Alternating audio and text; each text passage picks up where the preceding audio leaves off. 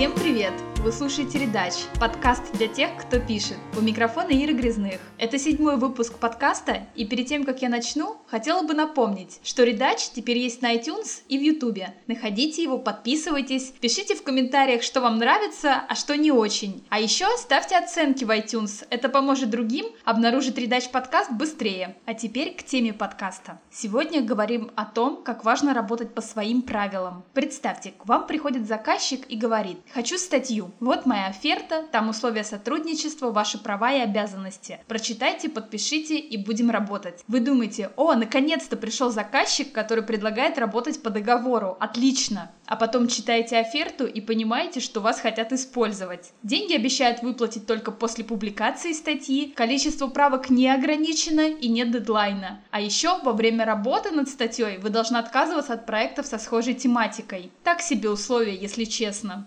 Такие оферты я встречала пару раз, их предлагали крупные компании. С их стороны все понятно, они хотят перестраховаться и всю ответственность складывают на исполнителя, хоть и обещают иногда хороший гонорар.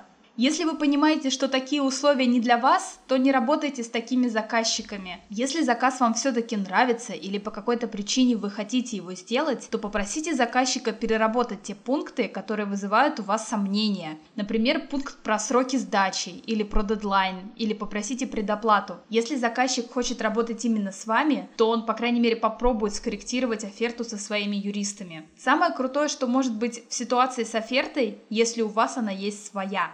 Попробуйте написать свою оферту и предлагайте ее заказчикам, если они к вам обращаются. В оферте пропишите все, что важно для вас. Сроки, этапы работы, предоплату. В конце концов, это вы пишете статью, вы делаете работу. И вам лучше знать, сколько это стоит и как долго вы это будете делать. Получится супер круто, если вашу оферту сможет посмотреть юрист. Он укажет на недостатки и спорные моменты. Самое главное, что я хотела сказать, по возможности работайте на своих условиях. Если заказчик начнет вам диктовать правила работы, хотя вы делаете эту работу, то вы попадете в ловушку, и выбраться из нее будет уже очень сложно.